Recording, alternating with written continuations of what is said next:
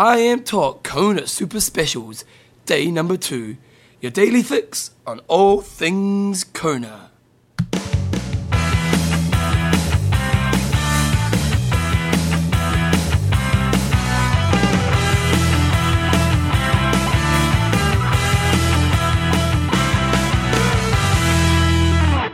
On to day two of the Kona Super Special. Day two.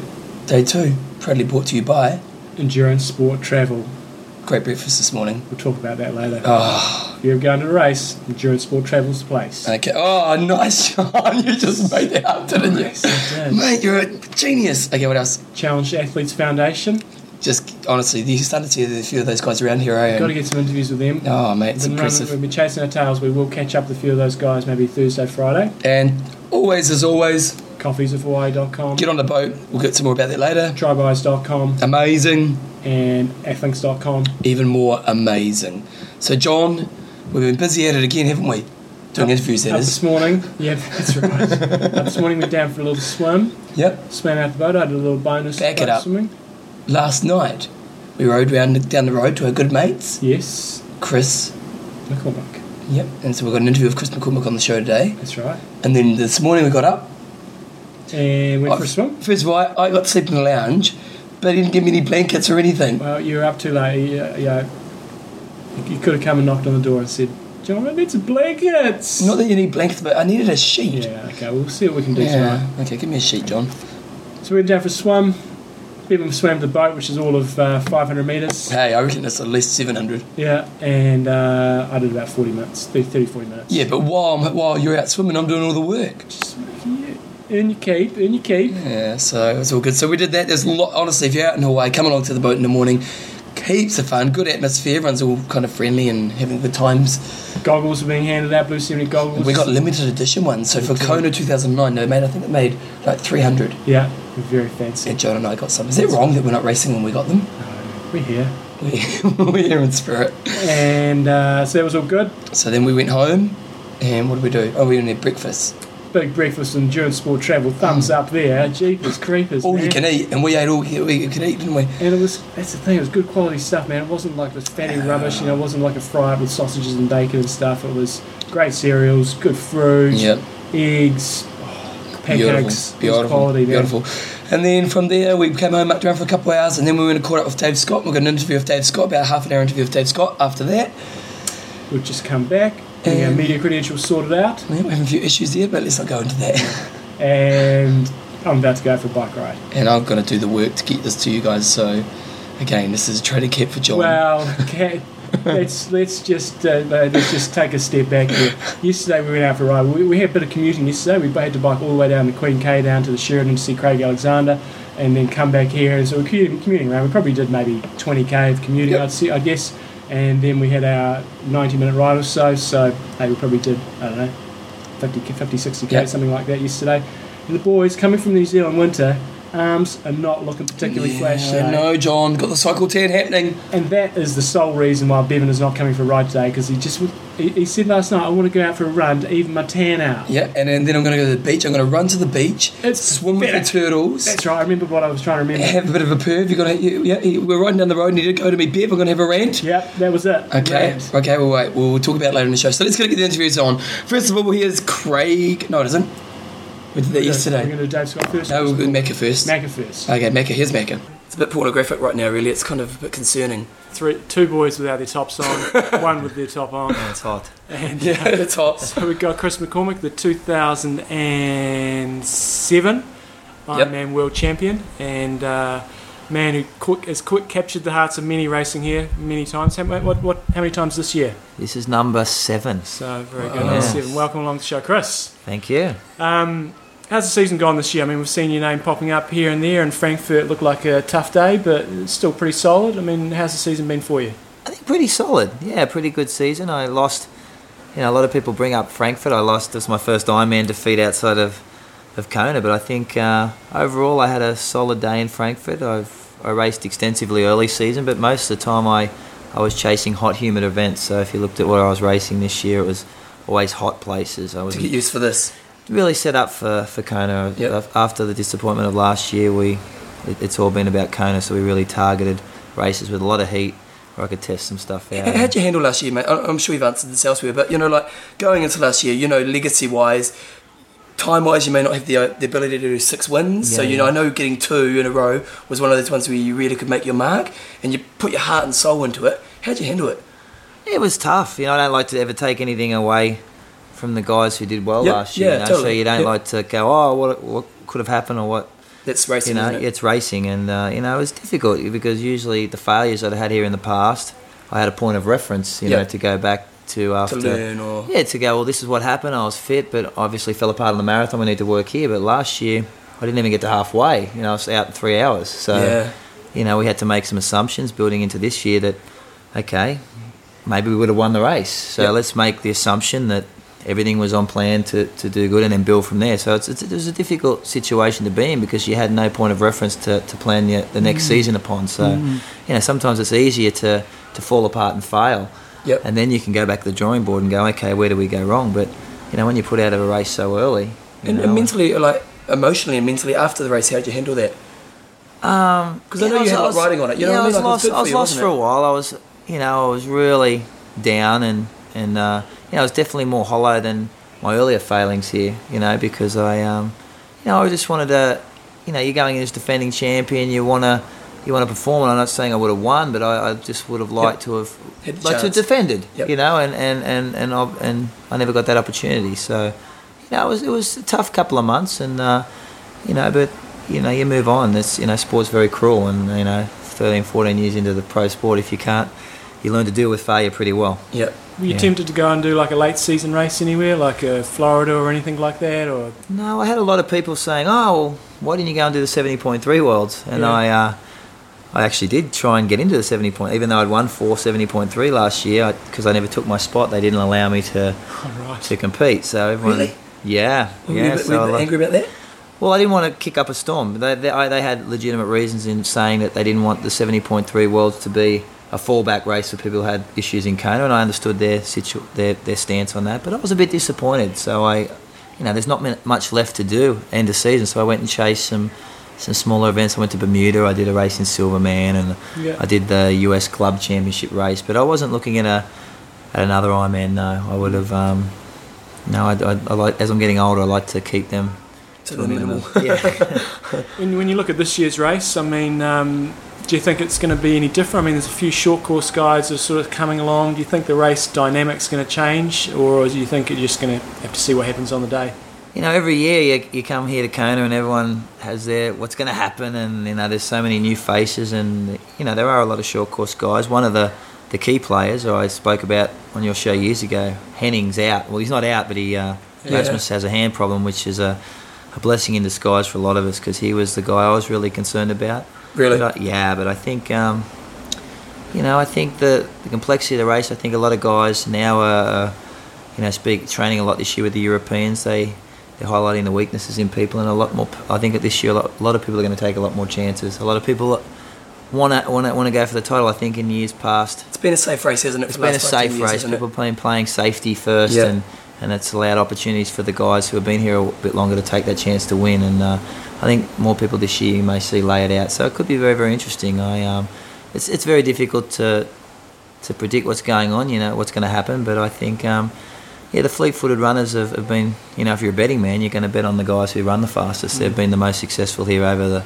years past. But uh, you know, there's a good opportunity that, you know, someone who mightn't have the fastest run time that could escape late in that bike ride, post a two fifty marathon, yeah. could could win this race. Really? Yeah. When you're out there in the race, um, the, the draft marshal's doing a very effective job. I know everybody's staying together and there's that, whatever, five or seven metres, but have they been effective in the last couple of years of actually keeping people to that gap or, or not? Well, the, the dilemma you have, and if you remember in the early nineties, there was this, you know, it, it happened in short course. They, you know, the, the packs just, the, there's more depth in the race now, and the packs just got bigger and bigger and bigger. Yeah. And, you know, last year was incredible how big that front group was. Mm. I, I remember turning around at Waikoloa, there had to have been forty of us in the really? in the front group, you know, and uh, it's just the, the depth now. A lot of guys are are it's good, bikers, are yeah. good, and you know the draft marshals do their job, and and uh, you know I, I saw a couple of unfair calls on people last year. I think Luke McKenzie got a really really unfair call put on him, um, but you know they you, it's it's up to the athlete. So you're very, very tentative. You know, there's always speculation post-race. Oh, the, these guys were drafting, or this guy wasn't. And I don't buy into that stuff. I think it's, um, you know, there's a draft marshal there. You know, and if you're prepared to take that chance and push the envelope, then you're prepared to, to be pinged. And, mm. you know, you, you tend to find that when there's a draft marshal, especially someone like Jimmy Riccitiello, who's uh, pretty pretty fierce, you, you know, the, the rule's ten metres, you tend to give twelve. You don't want to yeah. you don't want to push the envelope. But, you know, it gets close in sections and, you know, through the aid stations, it tends to congest because everyone's trying to get bottles and stuff. And, and they're pretty lenient, but... Um, Yeah, it's it's, it's getting this, easier this in there. It's a bit of an ongoing problem and long term, isn't it? Because the sport is getting more popular and that's kind of a cool thing, but obviously the level's getting better. And so, let's say we get one hundred guys in that front pack. Like, it's it's it's going to happen. That's what happened with short course. And so, ultimately, so what, what, what, how do we, well, how do you think we can deal with that? You're going to have to, I think that ultimately you're going to have to move to more than one key race around the world. You're going to have to look at Grand Slam like tennis and, and maybe Hawaii being the World Championship. You have two other events, and uh, you know, only thirty of us get to come here to Kona. Really? So you've got to you qualify know, and, even. And, yeah, there's yep. a much more stringent qualifying process for the pros, and yep. and that because it's the, killing the race otherwise. It's killing the race, and it, it's really opening up this event to to to faster.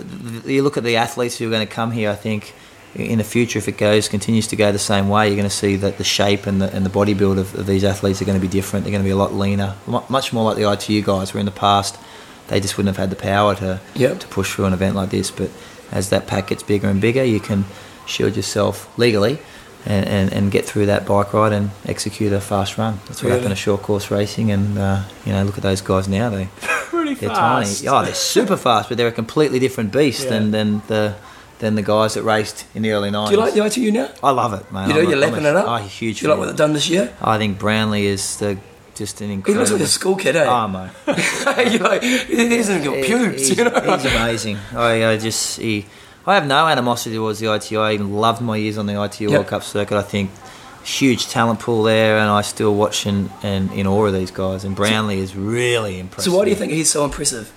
Just a kid who runs that quick, who looks that small and swims in the front group, you know? Like, it, there's a kid with no weaknesses. He, he's... When I was racing, it was like, oh, imagine if Benjamin Sanson could run. Yeah. You know, imagine if Craig Walton could run. Well, you've yeah. got a, you've got Benjamin Sanson who can run. Mm. You know, this guy's getting out with Javier Gomez in the water, pushing the pace. He's aggressive on the bike, and then he's putting together twenty-nine minute yeah. ten K runs and making it look easy. He's yeah.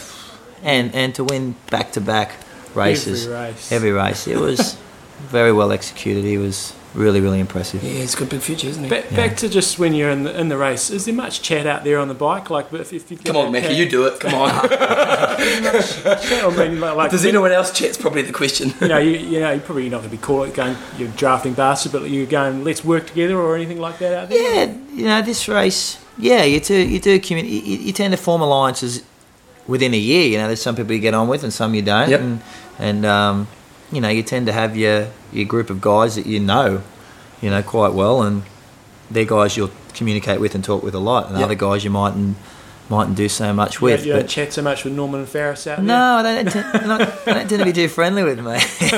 But do you, like, okay, so let's say, because we know you love the mental game, we know, you yeah. know, that's kind of your, one of your things, yeah. that, one of your strengths you bring to it, because you, you screw with people's heads.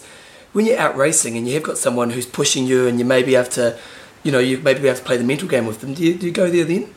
Yeah, well, you tend to, the, the difficult thing, you know, this compared to other Ironman races is, uh, you know, that if we're all sitting our ten and there's fifteen guys in the front group, yeah. then we should be, I should be one hundred metres behind the leader if I'm if yeah. I'm sitting the legal distance. So you, it, it becomes difficult to communicate. Like in the smaller races, you tend to be swapping over a lot more. There's only three or four years in the yep. front front group, and you and you know you, you're quite the ability to communicate is, is much more open. But yeah, I um.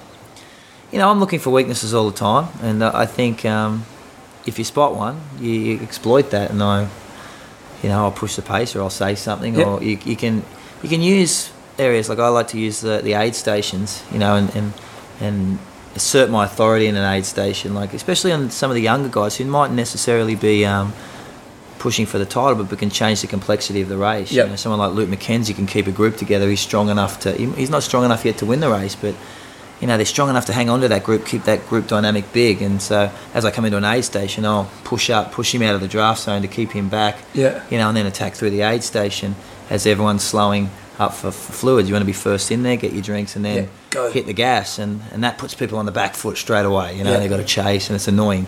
And that kind of stuff can, can definitely break up a pack. But do you notice, you know, because you've, how long have you been an, an athlete for? So I turned pro in nineteen ninety-six. So, well, it's a long time. Yeah. Like thirteen, fourteen years. Yeah. So, you know, like, do you find not many athletes are experienced, so they don't know the game so much? Oh, one hundred percent. You know, because like, you know, most Ironman athletes haven't raced that much, first of all. Yeah. Maybe if they come from your background, they may have, but, you know, they don't do that week in, Four week out. Four or five races a year. Yeah, so they don't guys. have that experience as an athlete racing all the time. So, and so you do you find a lot of vulnerability I in their find, Yeah, and I find I find it frustrating sometimes when I'm planning for a race and I can see how I think it's going to unfold, and I'm and I'm trying to form alliances with guys and go, yep. okay, you, you could be good for me and I could be good for you. Yep. And you chat to these guys and, and you're like, man, haven't you even thought of I can't believe you haven't thought of this. Like really? how, So it's how, a little bit what, amateurish. Yeah, you think, mate, who, who is who is guiding you? Who, aren't you sitting down and thinking, how am I going to win this race? Yep. You know, like how yeah. they're just like, oh, I do my best day and I... Yeah. I Train hard. Yeah, I train yeah. hard, and I'm not worried about anybody. I said, that's beautiful. It's wonderful. Yeah, you know, I understand where you're coming from. But, hey, there's one hundred blokes out there. You've got to start. There's actually a race going on, and you mm. actually need to start thinking about this and thinking of ways to to, to push. You know, find yeah. find the weaknesses in the guys that you're concerned about, and, and know what your strengths and weaknesses are and how to execute the best race, how to try and get everybody in the race to race your race. That's, yeah. what, that's what you want to do. Yeah. And that's that's the game. But no one tends to think like that. And a couple of the Europeans... You know, spending more time in Europe, who I've aligned with, you know, these last few years, starting to learn that a lot from me, and, yep. and uh, you know, they're guys I'm trying to form alliances with in the race. And so, do you miss that? Because I imagine when you're doing the I T U stuff, that was what it was all about. Yeah, that's that's mm. that's what's amazing. I think with the, the influx of I T U guys, that will you start know, to come that through. will start to come here. But like you said, the Ironman guys just don't do race. Their own thing. Yeah, yeah. They, they, they've all come from that. I just do my own thing. I train by myself. I do, mm. and it's it. it that can be their Achilles heel sometimes. Mm. Mm. Mm. Um, I asked Yvonne this question before when we were interviewing her, but do you change your nutrition much between, say, here and Frankfurt? Or is it pretty much yeah. the same? No, yeah, no, this rate, well, I, I tend to run a little lighter here than um, I did at Frankfurt. Um, so when I say lighter, my weight's a little down, but I, um, yeah, I just... I think oh, there's a lot more salt I take on here. I, I've always struggled in humidity, which is always was my, my Achilles heel around this race, um, is my huge sweat loss. So I have to make sure um, I keep my heart rate as low as possible for as long as possible, so I can uh, make sure that what I'm taking in fluid-wise, I'm not losing. And at one fifty-five beats per minute, I, I'm at diminishing returns. I lose one point two litres of fluid per hour. And I can take in one point two litres of fluid, but after one fifty-five, really? I'm, I can't take in as much as I'm losing. Mm. So I need to stay below that number for as, as long as possible. And uh, so this race is definitely, for me, learning about my physiology and learning about what I need to take was the the key learning curve for me that came out of here. So yeah, my nutrition is hugely different because I'm bringing heat into the equation, and the way I race this race is, is hugely different to other events.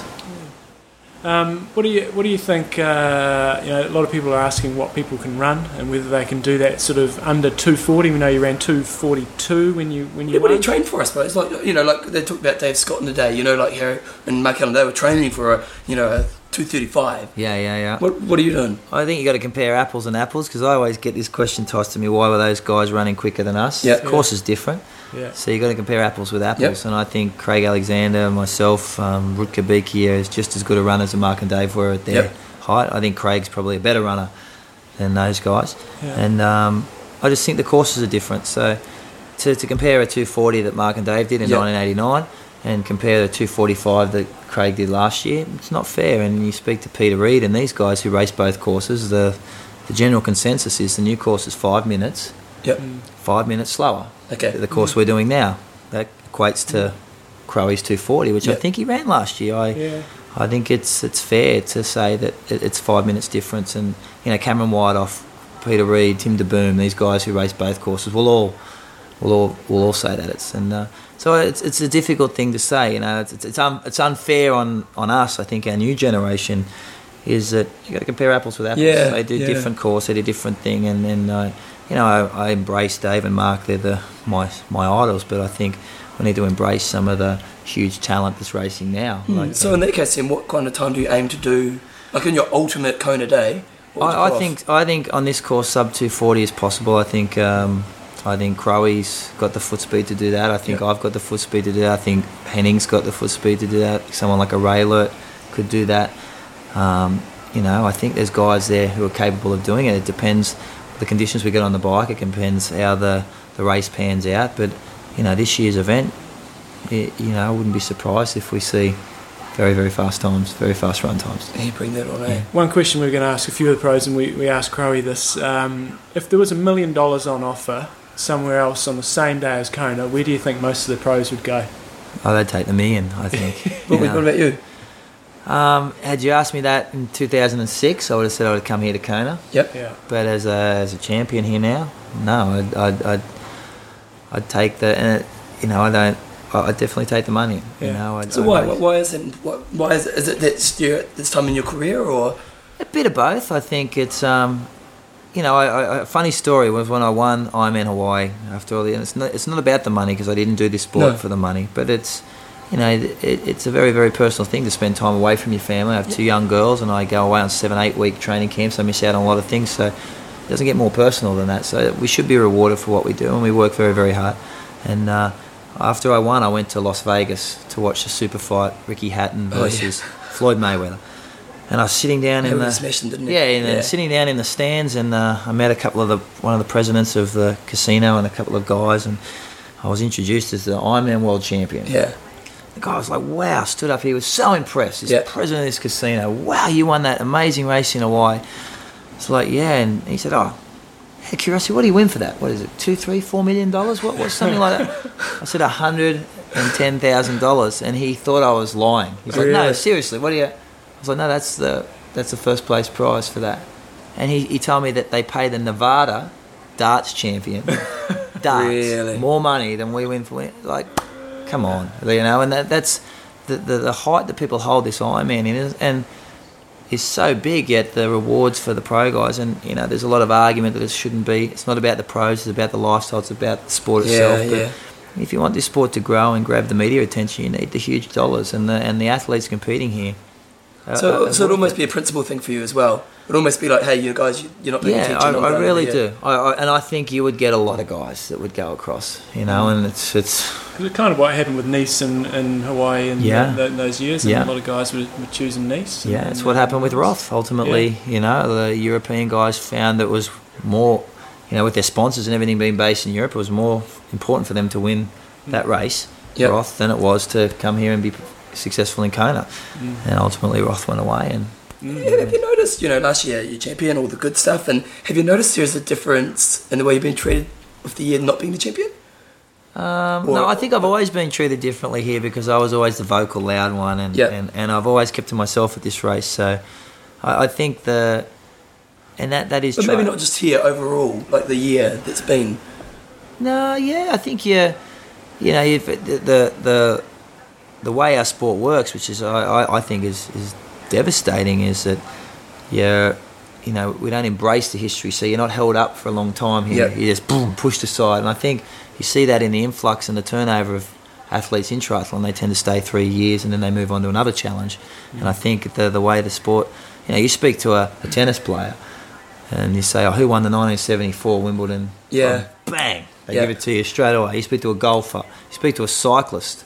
But in our sport, mate, nobody knows anything yeah, about the history. Point, eh? And, and it, it's disappointing for me, for guys who really follow this sport and embrace this sport. It's their sport of choice. Find that disappointing, and I don't so think. What do you think it is? I don't think the powers to be embrace that either. I don't. Okay. Think, and so I it doesn't think come from the top. Doesn't come from the top, and it needs to be led from the top. You need to, you know, bring the past champions back and, and, and push them and and and show. I remember who they talking were. to Melina about it once when we were out riding, and I was just saying, you know, because when you're winning, they love you, and when you're not, they don't know you. Well, Scott Molina was a king, mate. Like yeah. of his time, he won yeah. everything, but. Pushed aside. I remember the first year I came here, this was the most disappointing thing I ever saw, was the first time I came to Hawaii. I wasn't racing. In two thousand one, I came to look at, and I had these all these passes to get into the uh, the awards party, and I was sitting in the V I P area, going, oh.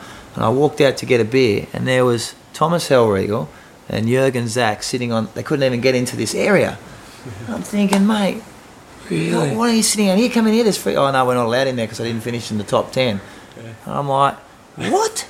Really? Like, I was like, I can't believe that. Like, I sh- I was embarrassed that I was in there. Yeah, yeah. Had never bled on this course, and yeah. these two warriors yeah. were sitting out on the gutter. Yeah. And I'm like, that's how we treat the champions of this sport. That's the dilemma with it. And, you know, I think they tend to, it's just, you know, I just, I, I find that disappointing about triathlon. I'm, you know, guys like Bob Babbitt do a wonderful job. You guys reminding people and keeping yep. the, the old history alive, and you know there is more to triathlon than Mark and Dave's war at nineteen eighty-nine. Yeah. You know what I mean? Or, go, or Rick and Dupuy. Yeah, yeah, yeah, exactly. You know, yeah. there's a lot of hugely talented people, great athletes that came through here that never won this race. And I already said to my wife, if I win this event this year, I am giving those, paying homage to the people who I believe have been forgotten: Zach, Cameron Brown, Um, Paulie Cura, the guys who are some of the best, Lothar Leder, the best Ironman racers in the world, who never won this title and never got the respect they deserved and are pushed aside. Because I,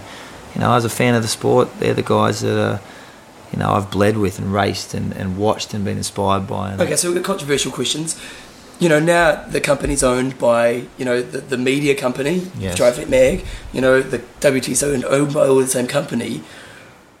How do you think that's going to influence the sport going forward? Is it, is it good for the pros or bad for the pros? We'll have to wait and see. I think any company that's looking to make money is looking at, at, at, at increasing their profits and cutting costs. Yep. And pros are expensive, aren't they, if you're paying big, you know, and you don't... The question they're going to ask, do they need us? I think they do. I think everybody needs everyone in this sport. Yep.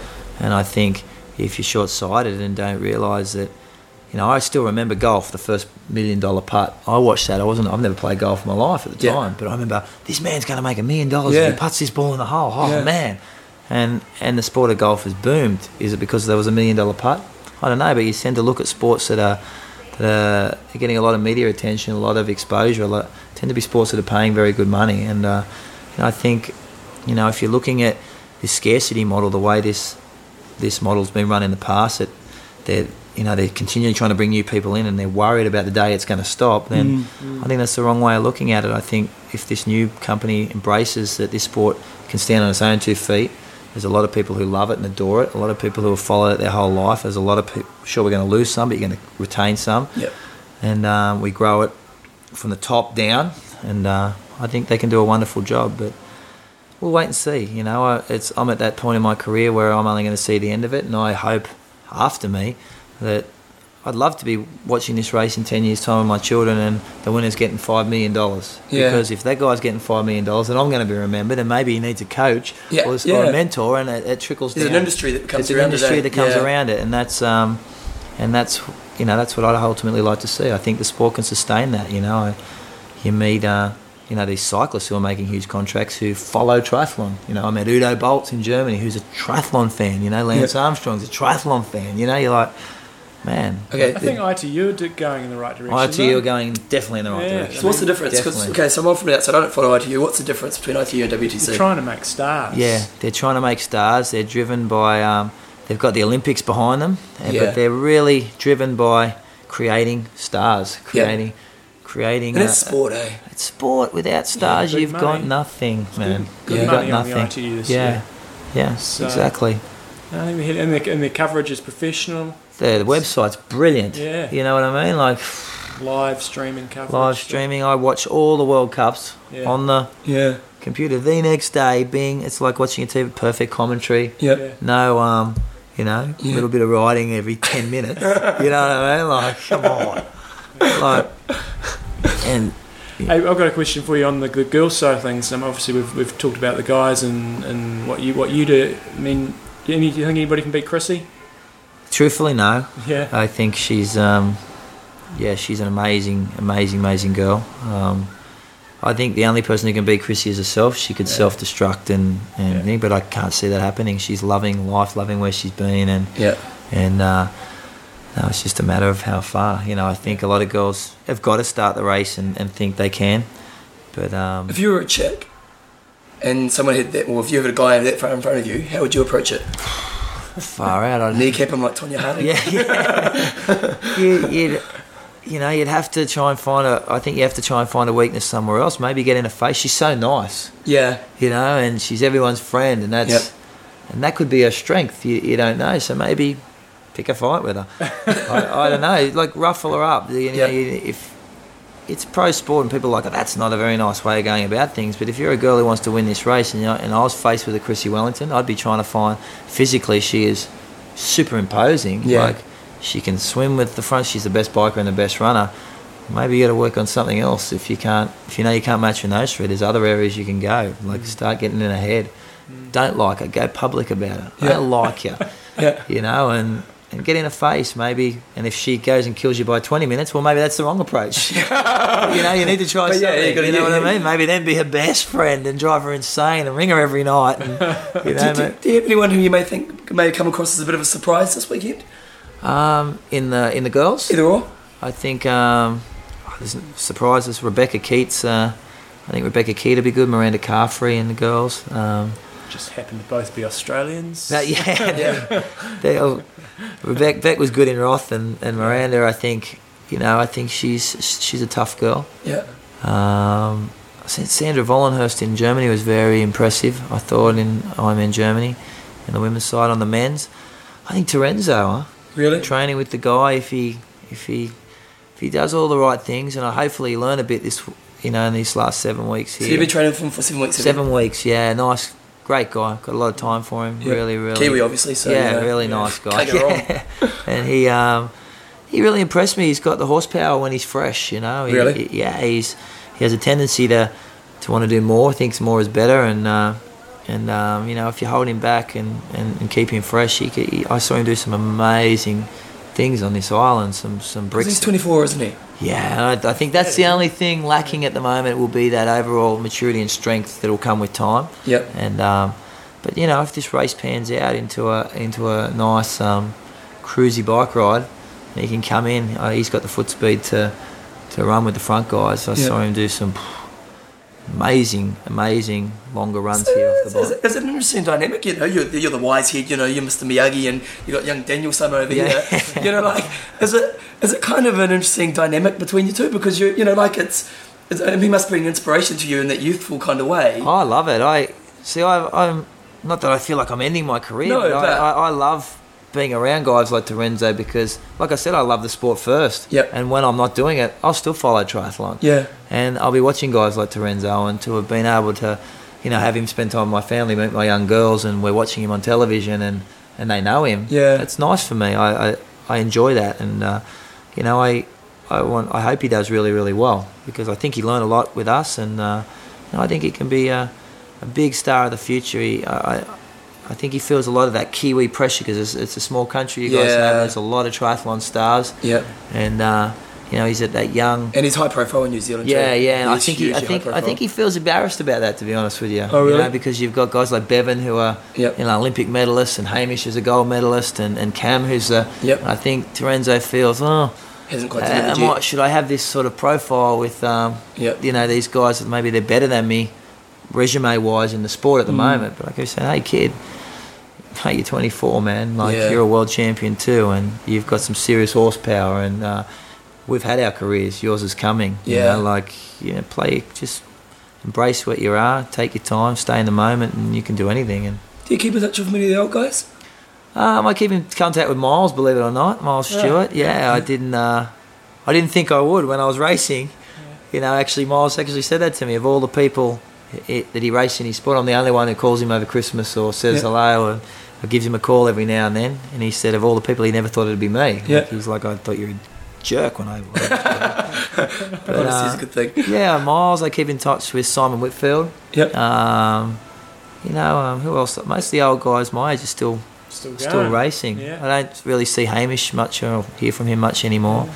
Yeah. Um, but no, at home most of the most of the guys I trained with were like Jason Meadows, these type of guys who were yeah. second tier pro yep. guys, and I'm still in touch with a lot of those guys. We had Jason on the show, didn't we? Yeah. Oh, did you? Yeah. Oh, there you go. Yeah. yeah. Small world. Oh, wow. Small, small world. We better get out, better get out of the sauna.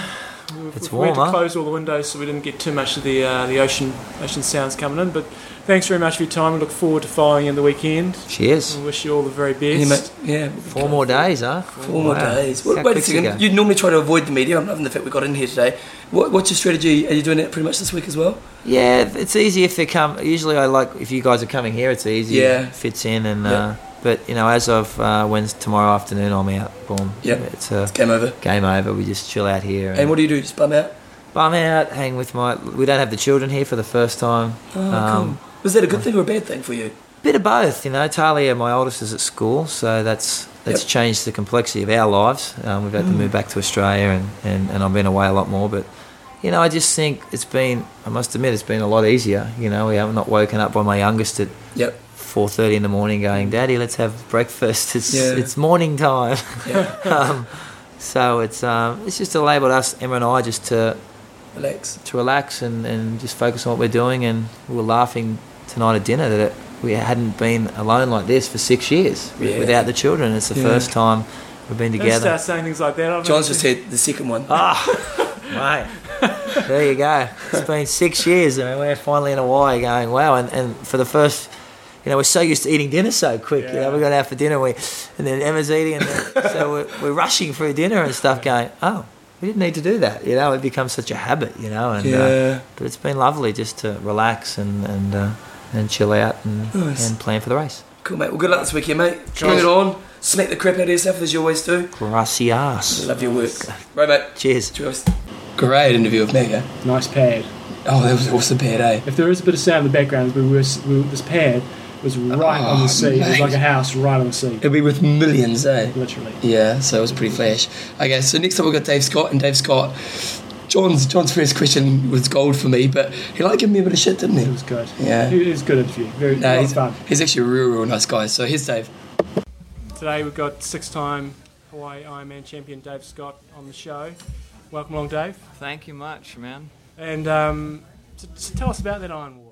how, many t- how many times this week have you had to tell the Iron War story? God, just... Bevan thinks that's pretty funny. uh, if we can, we can keep him quiet, I'll, I'll put in a word or two. We could pick a different event. I actually got second in that event. Do you get, do you get uh, sick of the shit, the same questions all the time? Yes, well, quite a few. When people aren't uh, terribly bright, they're fairly short-sighted in their questions, but I'll start yeah. with this one.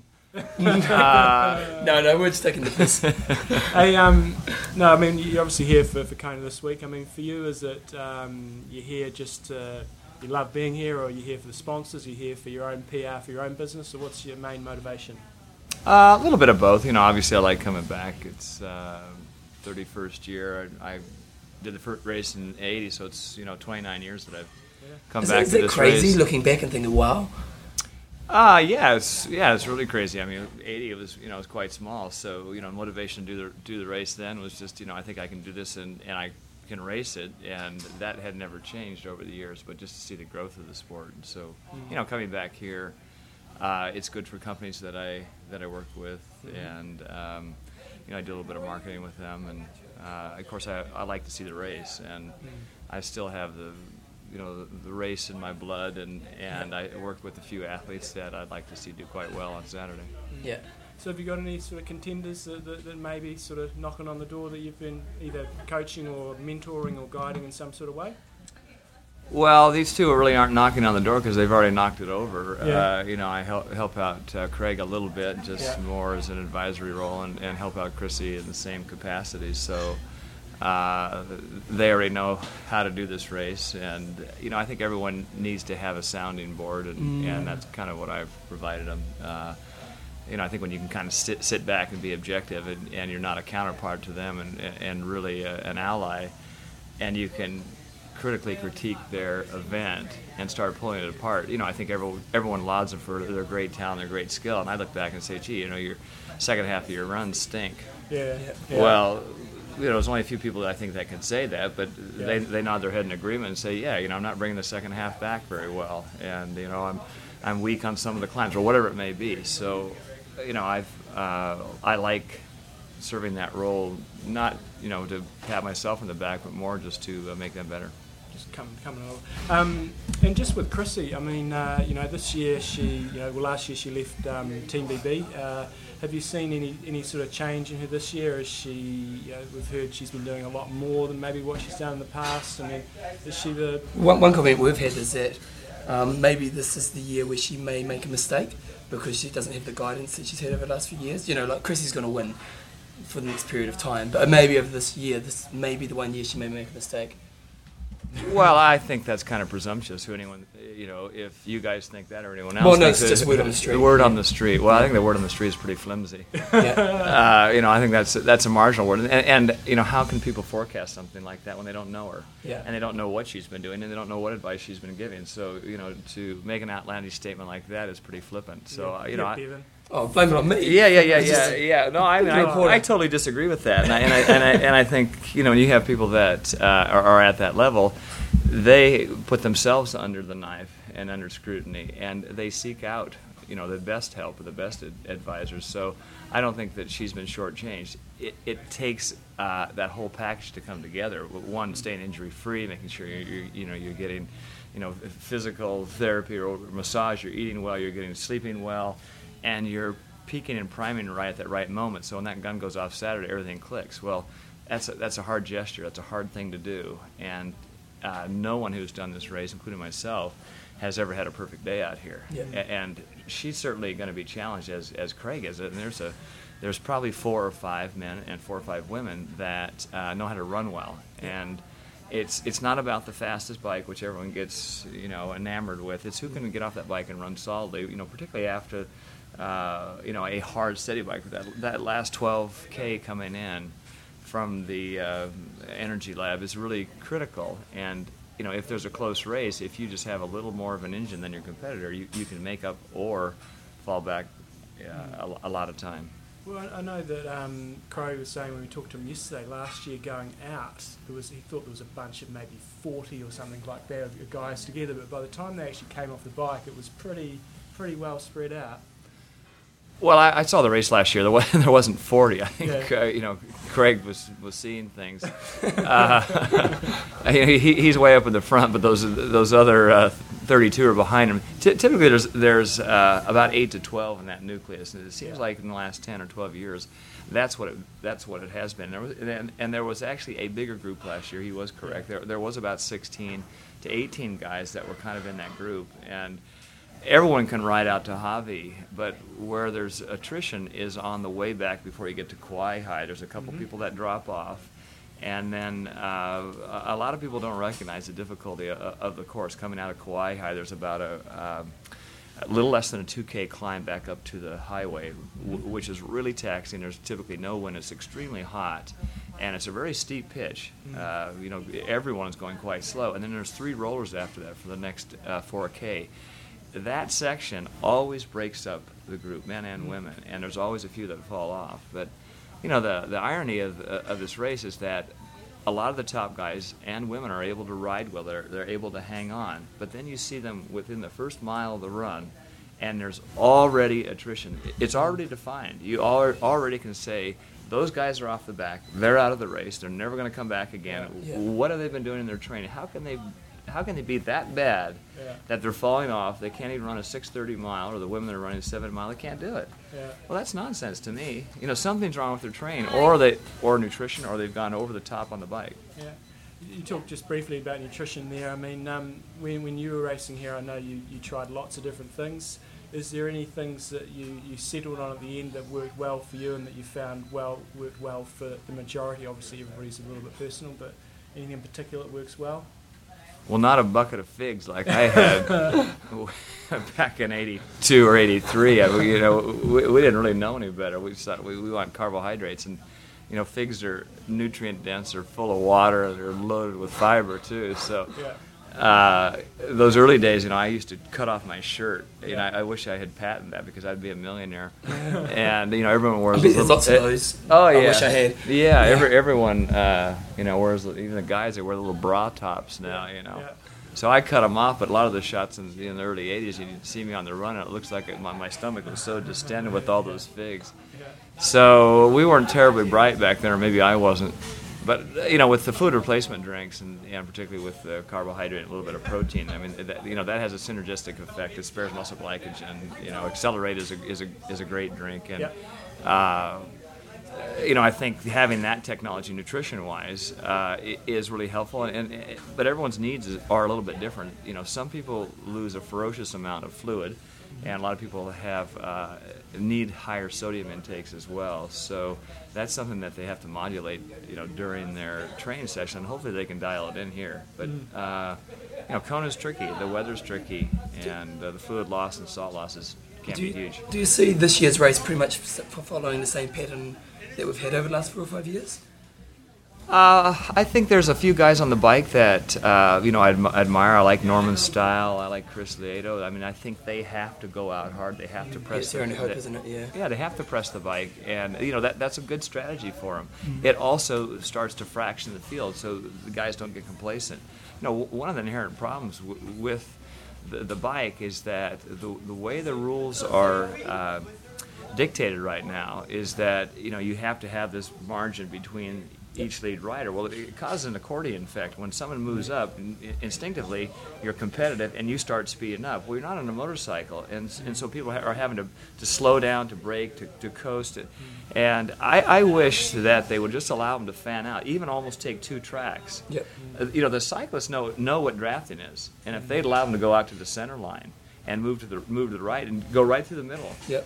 Uh, it's certainly with the pros they could do that. Now with the amateurs, it's, it's a different story because yeah. the clusters are, are too large. Mm. But uh, you know, back when, when I raced, we were able to do that. So on the, on the uh, climbs, and I, you know, I can think back a lot of races. But in ninety-four, when uh, uh, Greg uh, won that year and I was second, yeah. um, we we were both stronger on the climbs, and we were kind of together, and we'd seemingly make up time on the other guys that were there. And I just felt that there's going to be a moment where there's going to be attrition, and those other guys are going to fall off and not going to be able to, to stay with us. Well, you'd see that happen now, but you don't, because they're all they're all lined up, yeah. and it just takes a certain amount of time, and that time is about three plus hours, and that's where you come back to Kawaihae, yeah. where people just naturally start feeling the fatigue of the race, and you see that attrition. Do you, do you love watching the run? Or, or do, you, do you kind of wish there was a bit more excitement in the run? Because the last few years it's kind of been, other than, well, it's pretty much been one guy's taken it away, hasn't it? Yeah, it's, uh, you know, it's it's it's hard to predict what's going to happen in that, um, you know, really from that halfway point. Yeah. There's a lot of guys that are, that are able, and women that are able to run okay up to, you know, thirteen miles. And then that last half, oh my gosh, you know, things start shutting down. And you look at the splits, mm. and you see, well, God, you're right on it. And, and then what happened? You're, you know, you're, you're, you're running four minutes per K, and then all of a sudden you're running six minutes. Yeah. Uh, and, and that happens with, with a lot of people. So, Fun stop. Yeah, sorry about that. That's all right. Uh, so it's. Um, Yeah, it's, in some ways you think, gee, if they're strong at the beginning, they're gonna they're gonna finish strong at the end. Well, that, that hasn't always happened, and, and you know, Craig Alexander's a good example. You know, a couple of years ago, he suffered so badly on that last um, twelve K coming in, and yeah. we were looking at his splits, and I said, gosh, you know, Craig, l- look at your time. Well, this last time he was about thirty-five seconds faster per K oh, coming really? back in. Yeah, last year he ran a lot better. He, I, I think he suffered as much, but you know, the irony is, hey, that's the game. You gotta yeah. suffer. Yeah. You know, you won the damn thing. What, what did it change? um, I, I think, you know, for a big part of him, he, uh, Craig was, I feel, was was very, very weak in his uh, low glutes, uh, in his glutes and his uh, lower abs, excuse me, and low back. And um, he's a beautiful runner when he's solid, when he's strong. But, but then he, to go. Oh, he starts getting a lot of sloshing with his hips, and you know, his upper body starts moving around a little bit. And, and you know, he was all over the place um, in uh, two thousand seven. And I think, you know, watching that, I just said, God, you know, he, he's got to be weak. And I remember getting him in the gym the first time, and you know, just doing a simple single leg exercise, he had a, he had a real imbalance. So naturally, you know, Craig is ferocious about whatever he does, mm. and. Um, I think that's helped. I think he's able to bring up his intensity from what he's done in the past. He, he's brought up inten- his intensity on the bike, which has really helped. And yep. uh, you know, he's a fit character. Yeah, yeah, yeah. Yeah, yeah he looks like. I mean, uh, he seems to want to get. You know, we, we were talking to um, Armando and like Crowe's like, at the end of the day, I want to say I've done everything possible to get the most out of that day. So there's there's no no question. And you were like that too, weren't you? Like discipline was your thing, wasn't it? Yeah, I've always. felt that, uh, you know, certainly in the earlier years, you know, the, the difference between, you know, who's going to win the race and who wasn't. I think, I, you know, I always thought, well, you got to be mentally tough out there. Yep. And, and, you know, I wasn't pretty to watch. You know, yeah. I, you know, people look at my running form and they say, my God, how can a guy run that fast? You know, it was, it was horrific. Yeah. You know, my t- feet are turned out and chest is up, and, you know, it's dreadful. It's fast, uh, uh, it worked. Uh, almost an eighty-nine, but we're not talking about that right now. Uh, so, my favorite race of all time. Yeah, yeah. yeah no, I, I, that's, it's really a distant memory. I just forgot about it. Um, Where were we? no, so, uh, so, so how did you create discipline? Like, for you, what is discipline, and how do people improve their discipline? Uh, I, I think what happens to a lot of people is that they m- mentally uh, implode. You know, they get to a, a certain point where obviously it's hard, there, and there's no one out in the, that has ever done this distance on this course that doesn't go through patches where they think, I've never felt so bad. Yep. I feel so rough and so rugged. My legs hurt. I'm breathing hard. My back feels kind of tight. And you know, when that, when that happens, either you switch switch on, you know, I don't think I'm going to have a great day, I'm starting to fall apart, or, hey, I felt like this a thousand times in training, I can override this. And a lot of times in training, you, you learn how to manage it be, because you don't have the expectations that, you know, a champion does, yep. like Chrissy or Craig, and, uh, you know, you don't have all those other people breathing down your neck, and you say, you know, I'll get through this rough part, you know, the wind's blowing, okay, I, and, and you forget about it. You never think about it again because you're back in your rhythm. So how do you do that in the, in the race? I mean, r- really the simplest thing is, is try to just focus right at that moment and, and, and never look ahead, you know. And, and, and, and I did this uh, all the time when I was racing. I just had to do it in pieces, and those segments weren't even. And a lot of times they would change during the race. Um, and just to reflect on, you know, eighty-nine, when Mark and I were on the bike, Uh, I, I felt pretty strong the whole way. Ironically, Wolfgang Dietrich felt better than we did, or was riding better, and, and actually put on time on us over the over the last uh, thirty-five K of the ride. But there were a couple times where I really labored, and I said, "Oh my gosh, you know, how's Mark feeling?" And I never saw Mark; he was behind me. Yeah. But there were two distinct times. One was about eighty-five miles, another one around ninety-five, where I had said to myself, "You know, I am, I feel good. I'm going to go hard for about five or six minutes and open up a gap on Mark." Yep. And it was a definitive moment in my mind that this is what I was going to do. Here I go. And I tried it, and it didn't work the first time. And I thought, okay. And I wasn't defeated. And the second time I did it, it didn't work the second time. And so, you know, the strategy wasn't a defeatist attitude. It was really, okay, it's going to come down to run. Yep. And my run feels strong, so let's play the game. Mm. And it's always a game. Well, one thing I, I, I seem to perceive as you as an athlete is you loved the game. You loved yeah. the smack talk. You loved, you know, you, you know, you you were a showman, weren't you? Well, I don't. I don't actually, Come on. I, actually, I was fa- I was fairly. I, I think I was more more silent in my approach. But yeah. you know, I, the, the the game. You know, and people ask me now. Uh, you know, why do you still like to swim, bike, and run? And, I, and yeah. I still like the game. I mean, it doesn't matter if there's a uh, a little old lady on the other side of the pool and she's got a snorkel on and a frog yeah. on her yeah. cap, you know, and her suit's billowing up and down. I said, gee, I wonder if I can lap her before I get to such and such. And I, okay, here I go. God, she beat me on that one. Yeah. You know, and she might do two lengths and I'll do six. And I said, ah, boy, she outtouched me on that. You yeah. know, every every everyone is prey. Yeah. And so I so enjoy, you get excited by the challenge. Yeah, yeah, and, and I I enjoy that part uh, in in racing because uh, on the run I could sense that people mentally were really collapsing, yeah. and there was a moment where I could I could just sense that they were falling off, and it gave me energy. And that's when you put the pressure on. And that's when I put the yeah. pressure on, and. Uh, You know, again, going back to the eighty-nine race, I felt... It Just felt for the record, own. You're bringing this up all the time. Yeah, yeah, yeah, yeah, yeah. No, no, no, no. Yeah, well, God, you, you keep tapping my knee like, talk about eighty-nine, talk about eighty-nine. And I, and I said, get your hand off my knee.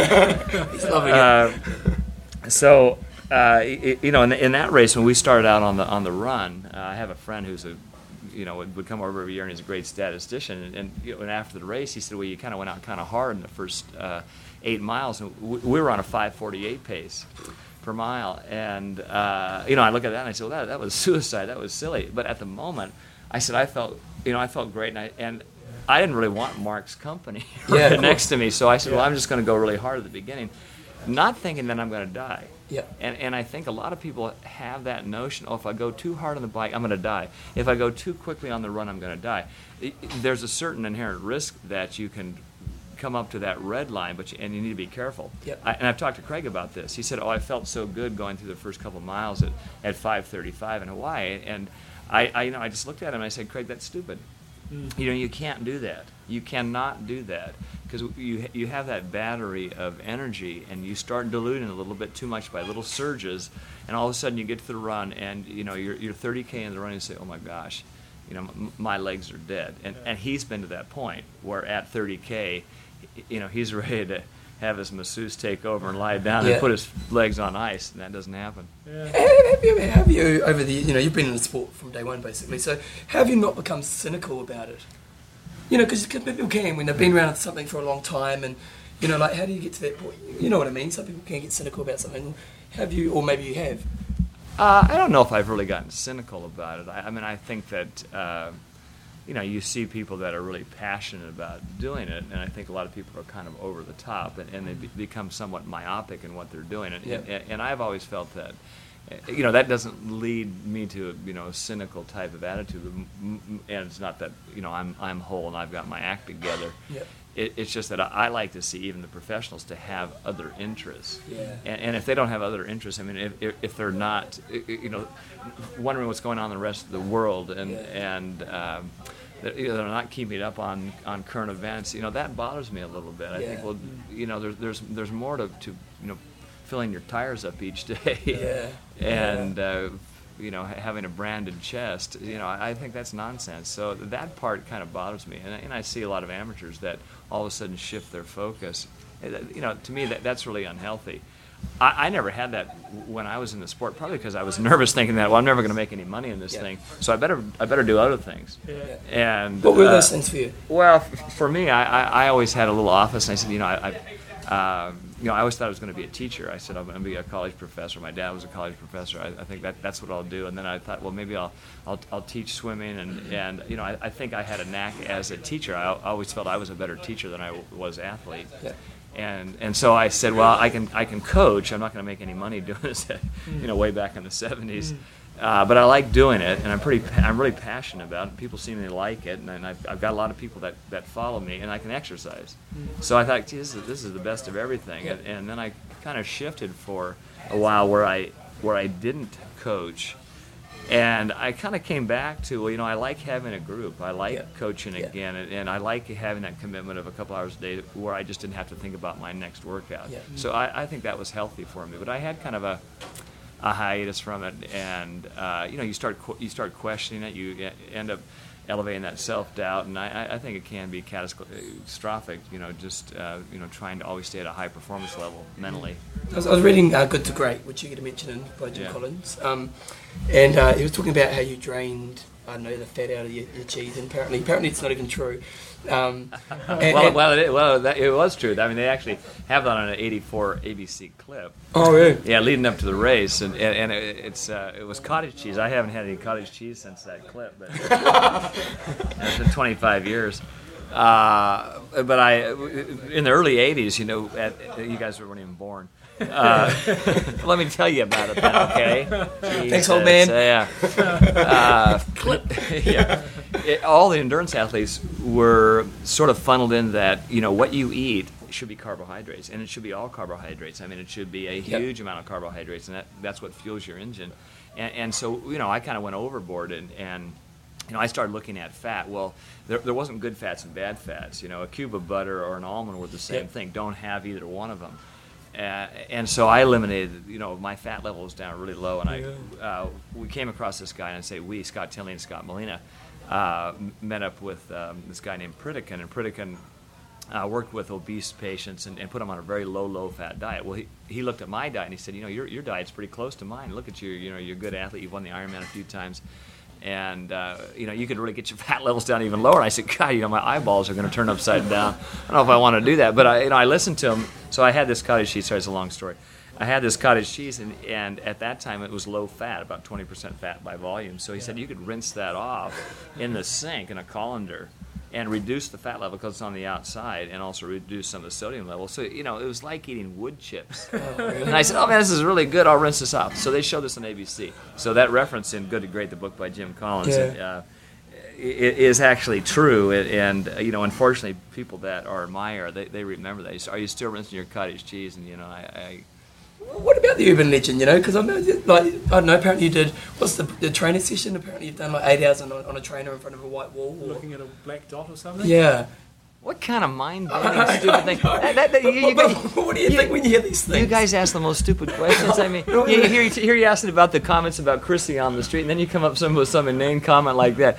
That's a bunch of horse shit. Uh, I, I, I, I'm not feeling the love right now, Dave. No, no, no, no, no. Well, you you missed it, and uh, you know, I don't know. I, I hate trainers. I don't even own one. Yeah, yeah, but, yeah, but, but this, this is more the point. You must hear these stories about yourself. Oh, of course, yeah. Everyone thought when I was, you know, when the sport was evolving, I was. See, that's a great question. Uh, yeah, well, it's, yeah, yeah, you didn't you didn't get the tail end of it right, but so I'll fill in the gaps.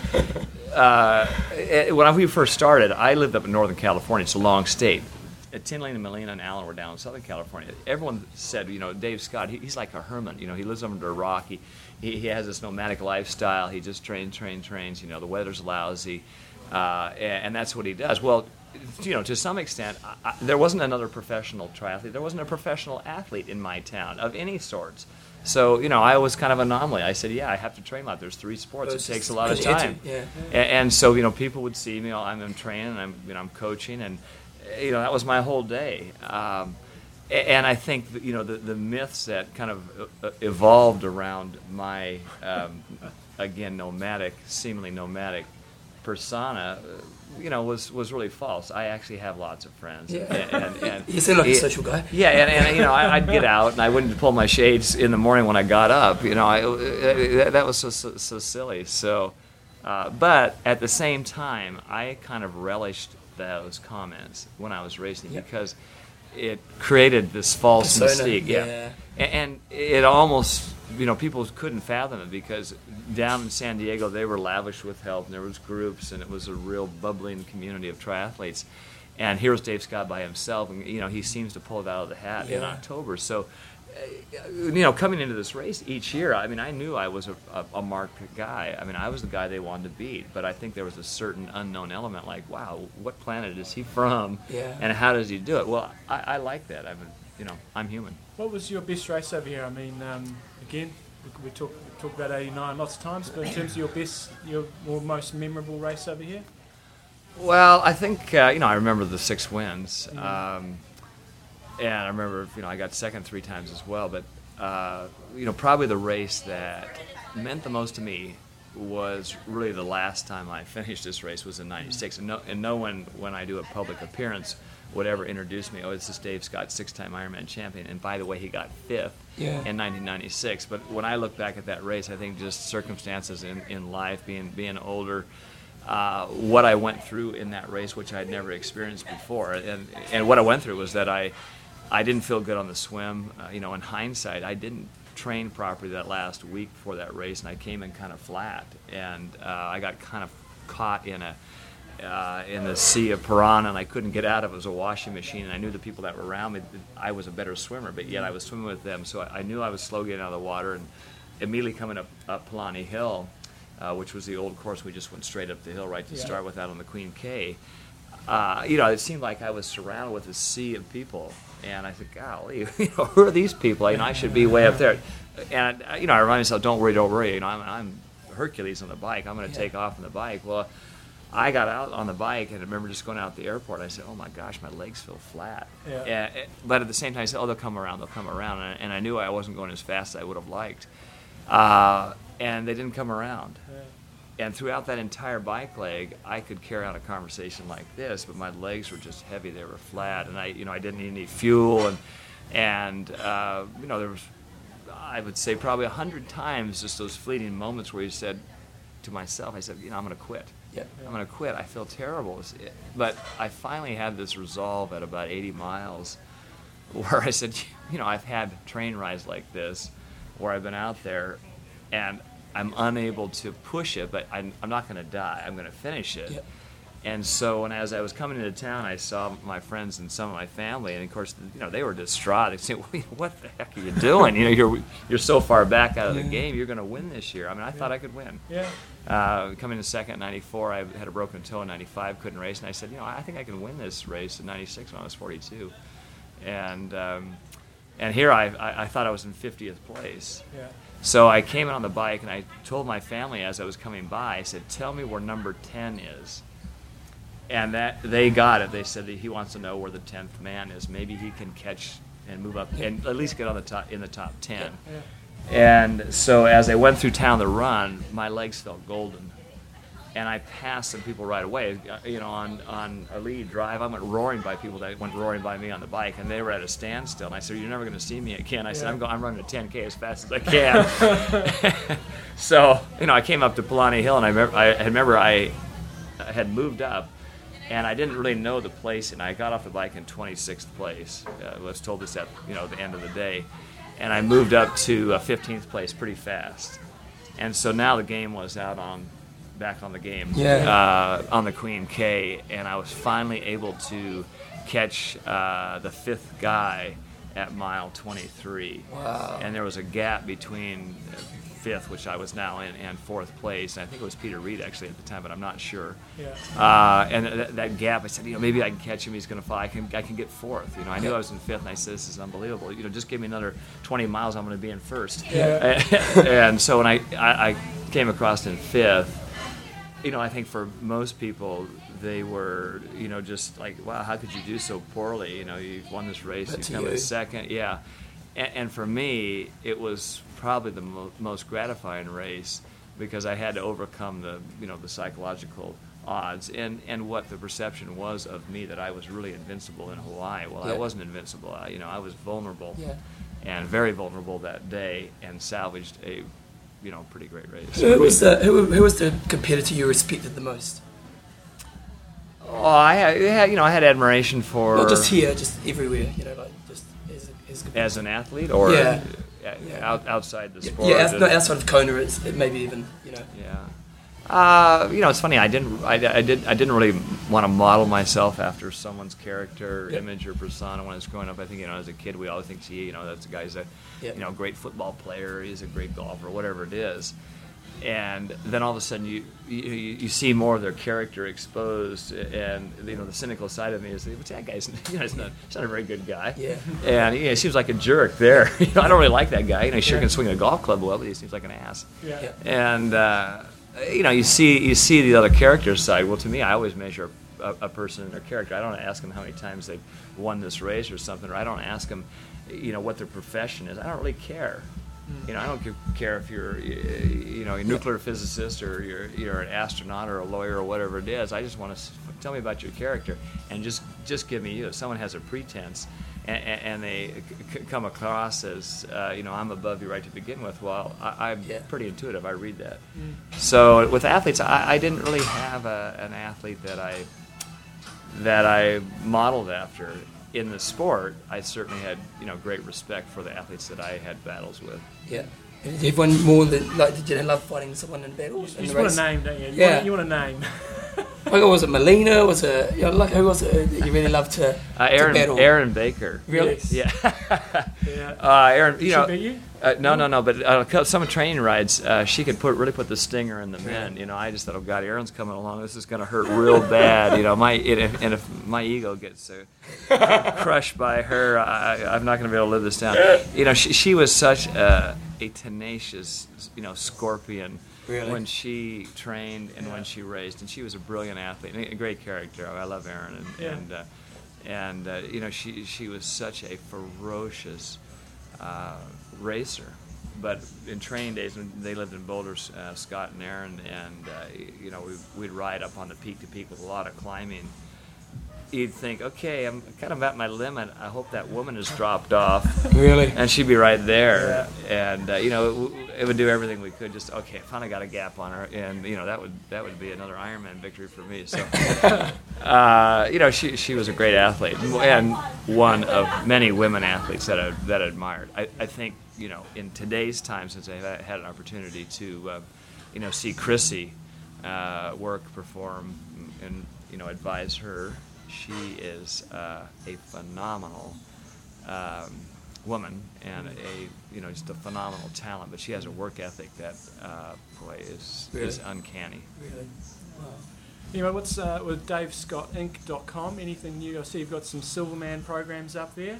Yeah, we have uh, Silverman, which is an iron, iron distance race in November, and uh, uh, yeah, I got to say that iron distance, don't I? Um, and it's become a great race, it's, and it's extraordinarily hard. People love it, don't they? That's an extraordinarily hard course. It's very well done, and, and, and we have a lot of fun at the race, and all the athletes are treated just uh, you know, gloriously. It's it, it, it's magnificent. So, uh, yeah, I have a, a half Ironman and an Ironman training program, and I'm shooting some video over here for active dot com, and I'll have a, a lot of programs up. I kind of stayed away from that for a long time, but I've, I've developed five K, ten K, uh, sprint Olympic, half Ironman distance races, so it'll be up in two ten on um, active site, and um, and I'm doing some work with uh, C E P to- socks and Timex and Look as well. So, well, how how is C E P feeling when uh, W T C banned them for a couple of weeks? Uh, uh, I, I heard that W T C did that, and, and uh, I think that was a mistake, and, and maybe they, you know, got caught. Um, And, it, you know, in, in hindsight, it, it, it wasn't a good move for the industry. It, yeah. And certainly, you know, I think, you know, you're looking at at trying to manage the athletes' safety and health and to have them perform at the highest level, and, and they are functionally, yeah. uh, you know, a, a great asset to mm. performance. So why why ban them? So mm. the game's back on, and you see a lot of athletes. I mean, last year there was, uh, uh, I think, twenty percent, there was four hundred athletes that uh, wore I saw them. That stat. So I think this year will be higher. I think it'll be higher. You know, the one thing I struggle, the C E P socks are wonderful, and, I, and I've had a couple clots, one in my lungs after an accident, one of my, I had a D V T, deep vein thrombosis last year in my legs, so I'm seemingly vulnerable forum, which is not good. Doesn't have anything to do with my age, and and, uh, and, I, and I can uh, still whip you, Bevan. So that's, that's true. Yeah, like yeah. I mean, he comes in here with a tank top, flexing his muscles. Yeah. Look at him, mate. Look at yeah, that. He, look, Massive. he looks malnourished. So Les Mills, come on. Uh, anyway, yeah, the, the, the, the socks are really good. They look kind of silly, but you know, on this island, everyone's wearing them, so uh, and they, they feel quite nice after my hearty one-hour indoor bike ride I did today. nice. nice. Hey, well, thanks for your time, mate. It's always great having you on the show. If you want to see any of those Silverman programs or anything where Dave's going to be, go Dave Scott Inc dot com, and we have a link up there on the site. And uh, and if you are thinking of doing a different race, we get lots of feedback about Silverman, eh? and oh, people yeah, love it, eh? So, yeah. Awesome. Yeah. Thank you for yeah. your time, Dave. Yeah, cool. my thanks, pleasure, guys. See ya. Let's chuck on the uh, little bits that we had this morning mm-hmm. on the boat. We go for about ten to twelve minutes, so a little bit intermediate. Uh, so here they go. One second, we've got to tie this up. So we're out on the boat here. I'm sitting next to the legendary K P. How you going, mate? Hey, what's going on this morning? Well, we're out on the boat. It's pretty beautiful, isn't it here, it's K P? Gorgeous. I'm uh, passing out some good. Some. He's the cookie man, aren't you? Cookies, yes. I'm the cookie, cookie monster. The cookie monster. There we go. Got a few people coming up to the boat here. We all feeling good today, guys? Feel great, man. Oh, that's feel, great. Feel great. Bit of coffee halfway through your swim. That's what it's all about, isn't it? Yeah, man. It's beautiful. So what are you doing over here, mate?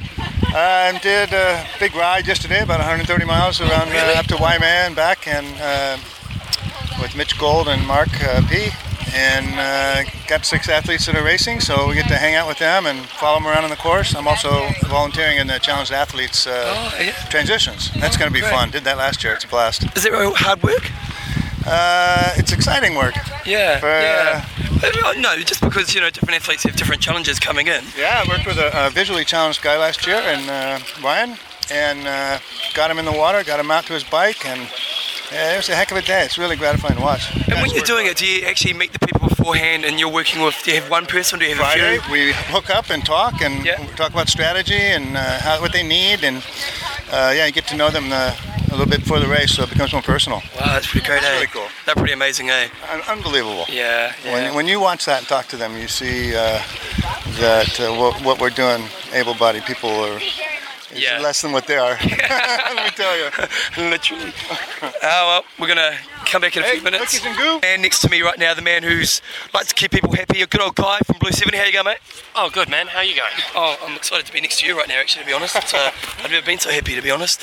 So you're giving away the cool, what, what's the story of the new goggles? Well, we've made a, a special Kona edition goggle. It's called the Hydra Vision.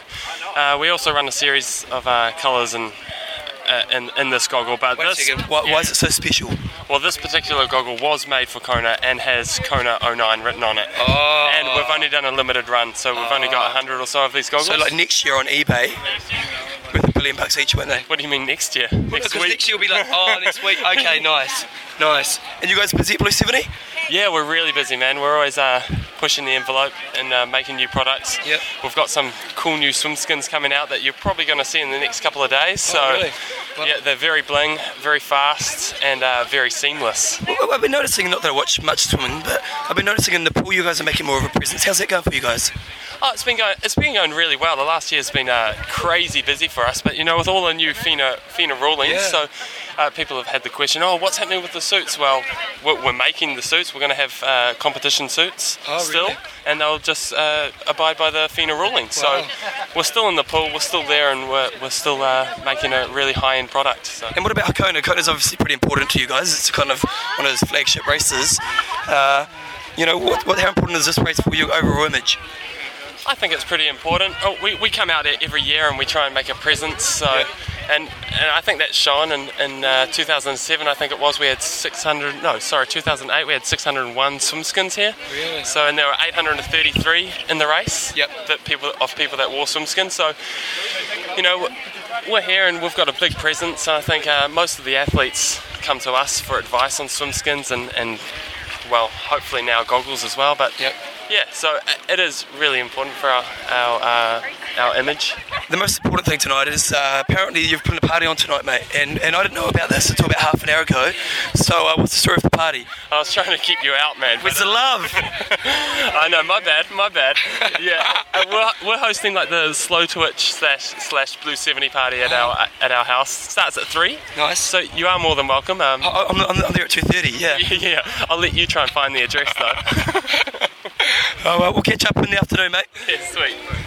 And Pete and Julie here, and they're all in the water, and I'm not in the water, and I can't drop this mic because if I drop it, it's game over. So first of all, Dan, where are you from? Uh, Boulder, Colorado. Oh, nice. And uh, you want to come a little closer because I'm not sure how good this mic is. And uh, you racing this weekend? I am. Pretty excited? I am. First time. First time? Yeah. So, so going into your first race, how are you feeling? Oh, it's not my first race. It's first race in Kona. Yeah. Um, I'm feeling good. I'm feeling uh, like I... Uh, Just like I'm finally here. Yeah. Hard, hard work is over. And, and do you feel you have any experience? You know, the whole Kona, you're lapping it up? Oh, loving it. Yeah, I just arrived yesterday. So yeah. This is my first like real Kona experience is coming out to the coffees of a Hawaii boat. Yeah. It's, nice. It's awesome.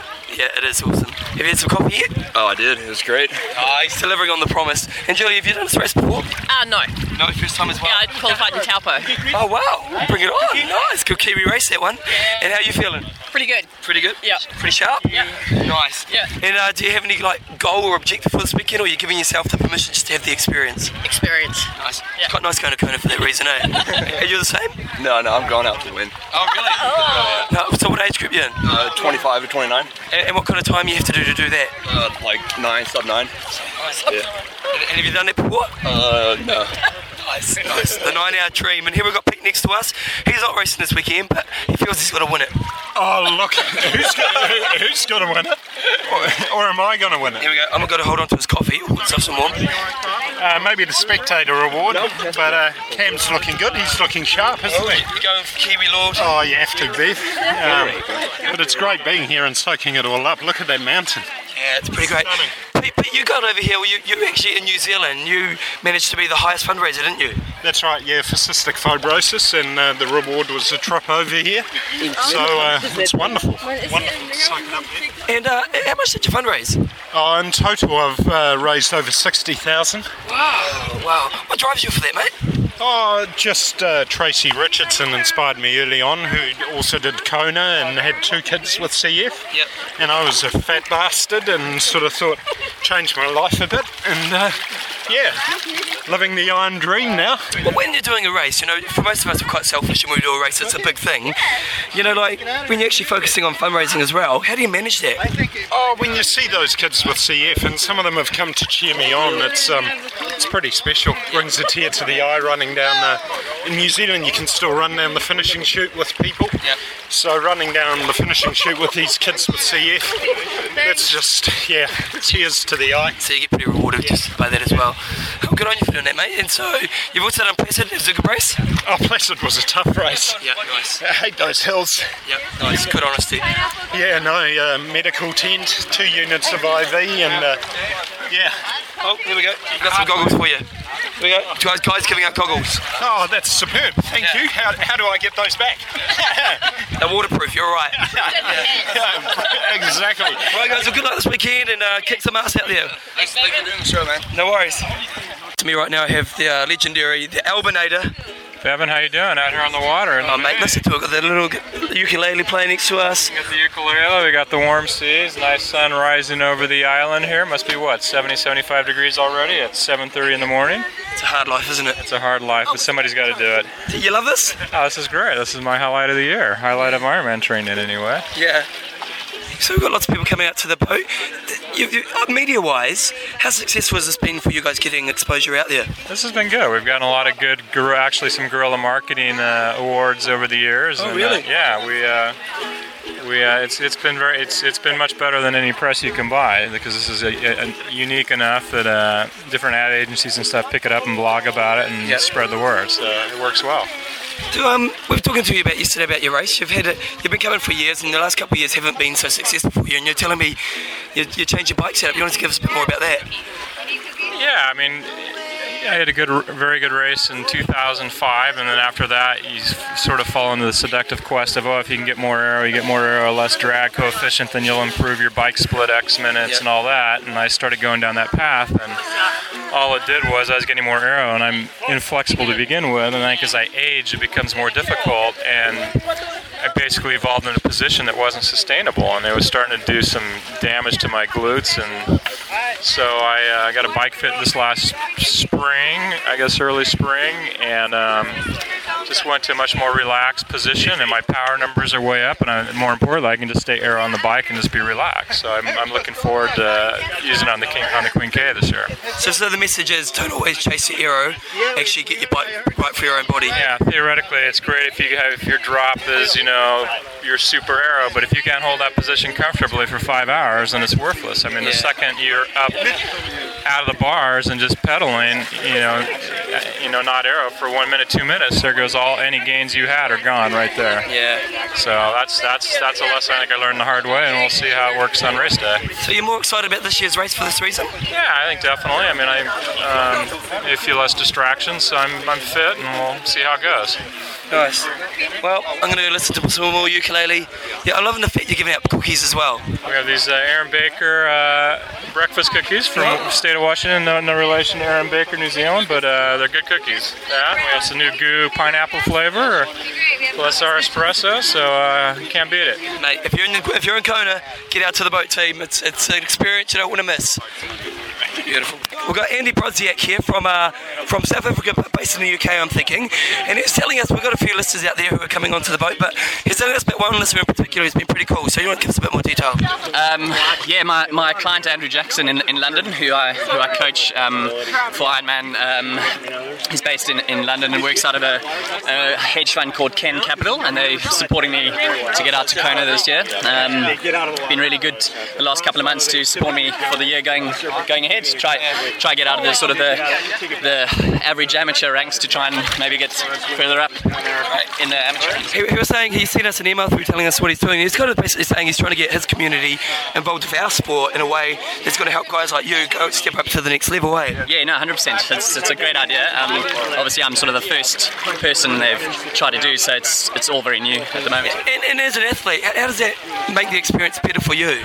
Well, it's it's very flattering because obviously, as you know, you've got to have results in this in this sport to try and to, to present to big to big people before you to ask for sponsorship. So it's come um, sort of as a surprise, and it's come the other way around. It's come from them actually trying to say, right, here's a bit of a grassroots sort of development, and um, get get yourself up there this way instead of trying to get results. You know, scrape scrape the bones of your ass and then come the other way around. So, so as the athlete, what do you do to kind of give back to him? Um, well, up until now, I've just been sort of doing what I do and train him and, and have enthusiasm and passion. Um, Obviously, I get paid for the training that he that he um, gets from me. But now, now I'm keen to try and obviously give something back to the company itself and try to get the rest of the company fit. The people that don't do any sport, not necessarily triathlon, just get them out in the park in London and Hyde Park, get get them moving, um, and and also try and get a lot of them have kids, the the uh, partners, and and do something. Try to get the kids doing some triathlon at school, just you know, small little sprint, half mini sprint distance stripes on and get them get them out moving. Really, that's that's it's kind of about getting them involved in sport and kind of using your positive role model yeah. within that community. Yeah. Um, yeah, yeah, for sure. How are you feeling for the weekend, mate? Oh, just very relaxed. I'm not I'm not too stressed. I wasn't meant to come here this year. I, I just qualified in, in U K by oh, okay. by sort of obviously by chance. I had a good result, and so I'm just sapping it up. It's my first year. Yeah, obviously. So. Hey, well, good luck this weekend. Kick some ass out there. That's cool. Thanks a lot, man. Thanks for your time. Keep it up. Have a great race, eh? Yeah. Oh no, I've done. I've done great work. Yeah. Go second. Let's do something. Come here.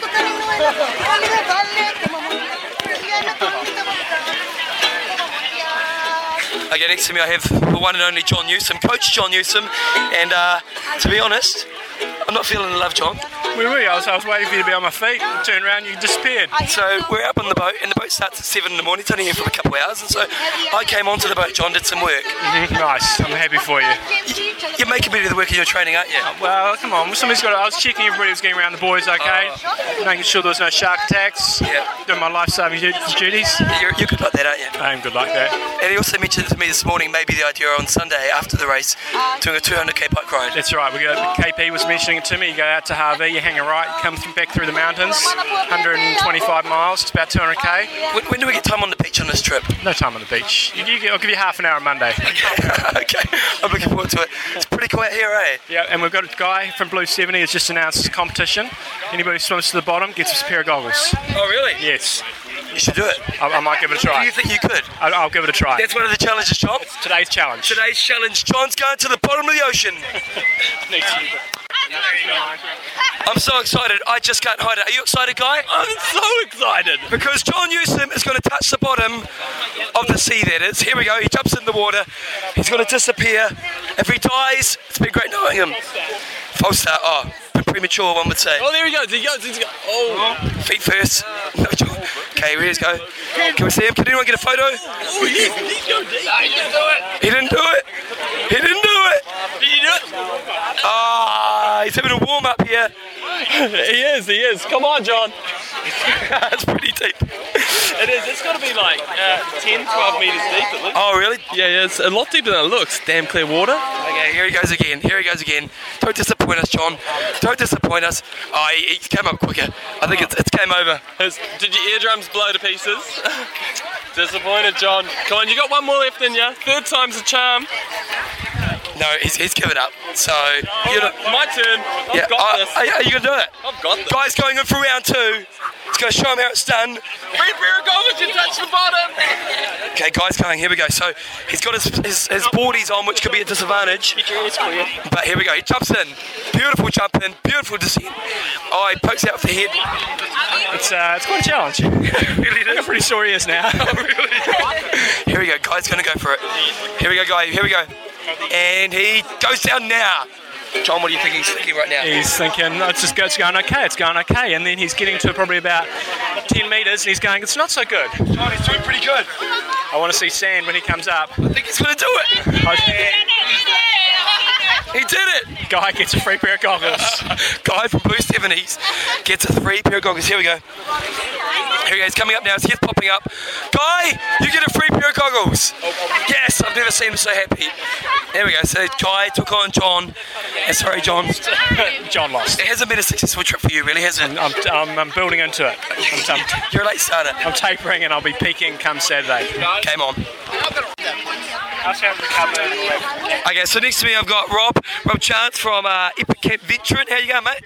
Yeah, I'm great, great. It's great to be here. How'd you end up recovering after Epic Camp? Ah, it took a while, but uh, I, I'm good now. I, I'm really good. I'm doing, having a good season this year. You have? Yeah, a really good season. It's been going well. So, uh, so you know, obviously you're racing this weekend. How are you feeling for the race? Uh, I'm not racing. I'm here supporting my uh, wife. I'm uh, I'm not going to be uh, doing Ironman for a while. Your, your wife is racing? Pardon me? Your wife is racing? Yeah, my wife's racing. Wow. Yeah, this is her third Ironman since July. Really? Yeah, she needs to do Epic Camp. Wow. Does she sit down to show you up? Oh, yeah. She's she's she shows me up all the time. No, I must be breaking your heart. So, is it interesting coming here from the spectative spectator? Oh, I'm loving it. I'm loving it as a spectator. That way I don't have to sit in a hotel room and rest. Yeah. I just come out here and play. Yeah. yeah this John's, is great. John's got a question. Uh, predictions for the top top three women. Predictions. The top three women? Uh, Wellington, Katrina Morrison, and uh, I don't know, a wild card in there. I can't uh, I can't really tell. Whoever. Huh? Yeah, yeah, Joe Long. Yeah. There we go, beautiful predictions. Well, Rob, it's good seeing you out here in the water on the boat. You going to get some coffee? Definitely going to get some coffee. Nice, yeah. Nice. We'll catch up later on, mate. Ah, John. Great work there, man. Great. That was quality. Quality entertainment. Sponsors. No, no, nicknames. Oh, nicknames. Okay, here we go. So we've got the, the final few nicknames. We'll, we'll, uh, I've got random generator dot com or something like that that's going to randomly generate some numbers for me tomorrow. We're going to start doing some prize draws. Oh, it's exciting. So uh, first up, and I, I came up with quite a few of these. Pretty much all of them, didn't you? Yeah, yeah. You, you can do the first one. Okay, Stuart. Age of Danger. Moon. That's right. That is, that's not a right go on, John. That's brilliant. That's brilliant. I didn't generate that one myself. Yeah. I did this one. And this is Julian or Jolyon. Um, Julian Holdstock, the Abingdon, the Abingdon animal. Yes. Because he's from Abingdon in the U K. And it means he's an animal. Yeah. Good old Adam Barnsley. Now, we went on his Athlinks page and he had a photo of him wearing a mask with a big nose. Mm. And you were going to call him Big Nose... Adam Barnsley. Yeah, Big Nose Barnsley may have worked, actually. Oh, yeah, yeah, yeah. I thought he was being insulting because I goes, I'm going to call him Big Nose Barnsley. I said, you can't do that. But it did turn out there was actually a mask. But so we went with Big Snozzle Barnsley. Right. Actually, I think Big Nose Barnsley works better. Okay, we can, we can, we can change that. What do you reckon? Big Nose Barnsley. Okay, Big, Big Nose, Nose Barnsley. Big Nose Barnsley. Uh, David, the Deconstructor Levy. And the reason we went there was because he had a wall on his website, didn't we? And he was like, doesn't hit the wall, he deconstructs the wall. Yeah, we're not actually sure if that was his website, but it had a link, I, I love to run or something yeah. like that, .com. Mark, the Breeze Jones. And why did you pick that one? Because, I think you actually picked it, because something Mark windy, is in it? the uh, wind power industry. Oh, that's the right, he is too. He does wind turbines, doesn't yes. it? Yes, the Breeze. Okay, uh, Alvin Cooney. Smelly Feet Cooney. Smelly Feet Cooney. And you know what? I have actually used this stuff recently. And you don't have smelly feet? Yeah, because, well, I do. Well, not now because I use yeah. this stuff, but I never get smelly feet. But recently it's been really bad, so... Alvin is uh, Alvin Connor Products, and we're going to have a few spot prizes for, for guys who've donated the show. Nice. I reckon Alvin might win some of that. He, he probably needs some because he's got smelly feet. Yes, that's yeah. right. uh, and finally, Leanne, the Crimson Ghost Bar. Why the Crimson Ghost, John? That's what... Uh, nickname generator dot com The Crimson Ghost. Yeah. Okay, love your work. Okay, so what's your rant? My rant is there's some disgraceful behaviour going on over here, Bevan. Why, John? People Why? People are riding around without helmets on. But it's not illegal here. I know it's not illegal, but it's bloody stupid. Well, John, it's I, not illegal. I thought you were going to do it. I was about. I, I, had, I had it all backed up. I was like, uh, I'm not riding with you if you don't wear a helmet. Bevan went out. Bevan went out with his little visor on, and then put his helmet on top, and then put big marks all over his brand new endurance sport travel dot com visor. Yeah, is that where that came from? Was it? Silly boy. Oh. So people that ride without helmets, even if it's not the law, is stupidity. Especially down there where there's bloody heaps of traffic around here. Yeah, John. Stupidity. They're not going that fast. No. Okay then, and uh, bits of goss. What's Over today's goss?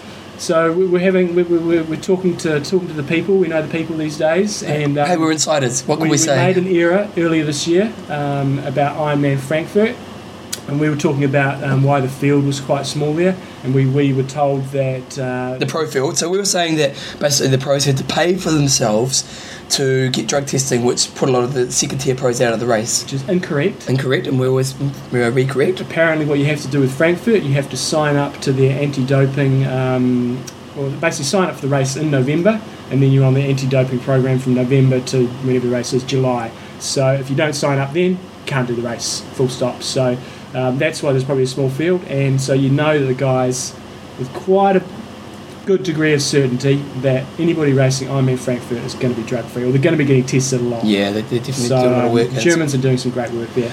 Okay, and uh, pictures, you got pictures written there? Do you want to put that on our Ath- uh, put up on Athlinks? I put just a couple of pictures. We only had three from the first day. Um, I put the nicknames up there from everybody who's helped us to get here. Do you want to do a discussion of the week, and you guys do your top five picks for the race? It's not that hard, John. Okay. It's your job, but I'm giving right. it to you. So people who are on Athlinks, we're part of our Ironman Talk, I am Talk like that. Back it up. I pulled it back. I pulled it back. Back it I'm up. I'm not getting more of a sweat going. No, I don't want you to, actually. So, guys that have replied that are racing Kona this this uh, this year: Dan McIntosh, Larry Black, Ian Hersey, Matt Yost, Joe Turcotte, Michelle Joquan, Julia Mavridin, Rob Holt from Christchurch, and Julie Hamilton. Yep. Good luck to all you guys. Good luck, guys. Hey, uh, this week we have actually been meeting lots and lots of I N Talk listeners, and for those of you out there who have said hello, no, with so many names, and I'll try to remember them all, and they'll go in one ear and out the other, but it's just really cool to meet all you guys out there, and when you come up and say hello, and if you see us, make sure you come up and say hello, because, you know, we want to meet you guys, so it's just really great seeing yeah, you guys. Age groupers of the week have said, come yeah. up and say that. It was age group of the week two and a yeah. half years ago. And we were saying it's actually better than making it to Kona, because there's only been about two hundred ever. That's right. Yeah, so it's a, it's a privileged thing. Mm. Okay, well, let's wrap this up, John, because it's going to be an hour and a half show at least. Nice. Iron Rust. I mean, don't. Train hard. Trade smart. Kia kaha. Do we need to say anything else about tomorrow? Tomorrow we will be at the beach. We will swim um, from the pier at seven o'clock out to the boat. I'll keep swimming. Bevan will be on the boat from about seven oh four. I'll probably pop. Did you see seven hundred metres in four minutes? Yeah, I'll be popping in there maybe seven forty-five. Yeah, and then get off at seven forty-seven. Yeah, some more good interviews coming up tomorrow. Hey, you guys. He's got to go on his bike. I've got to do some work. See you guys.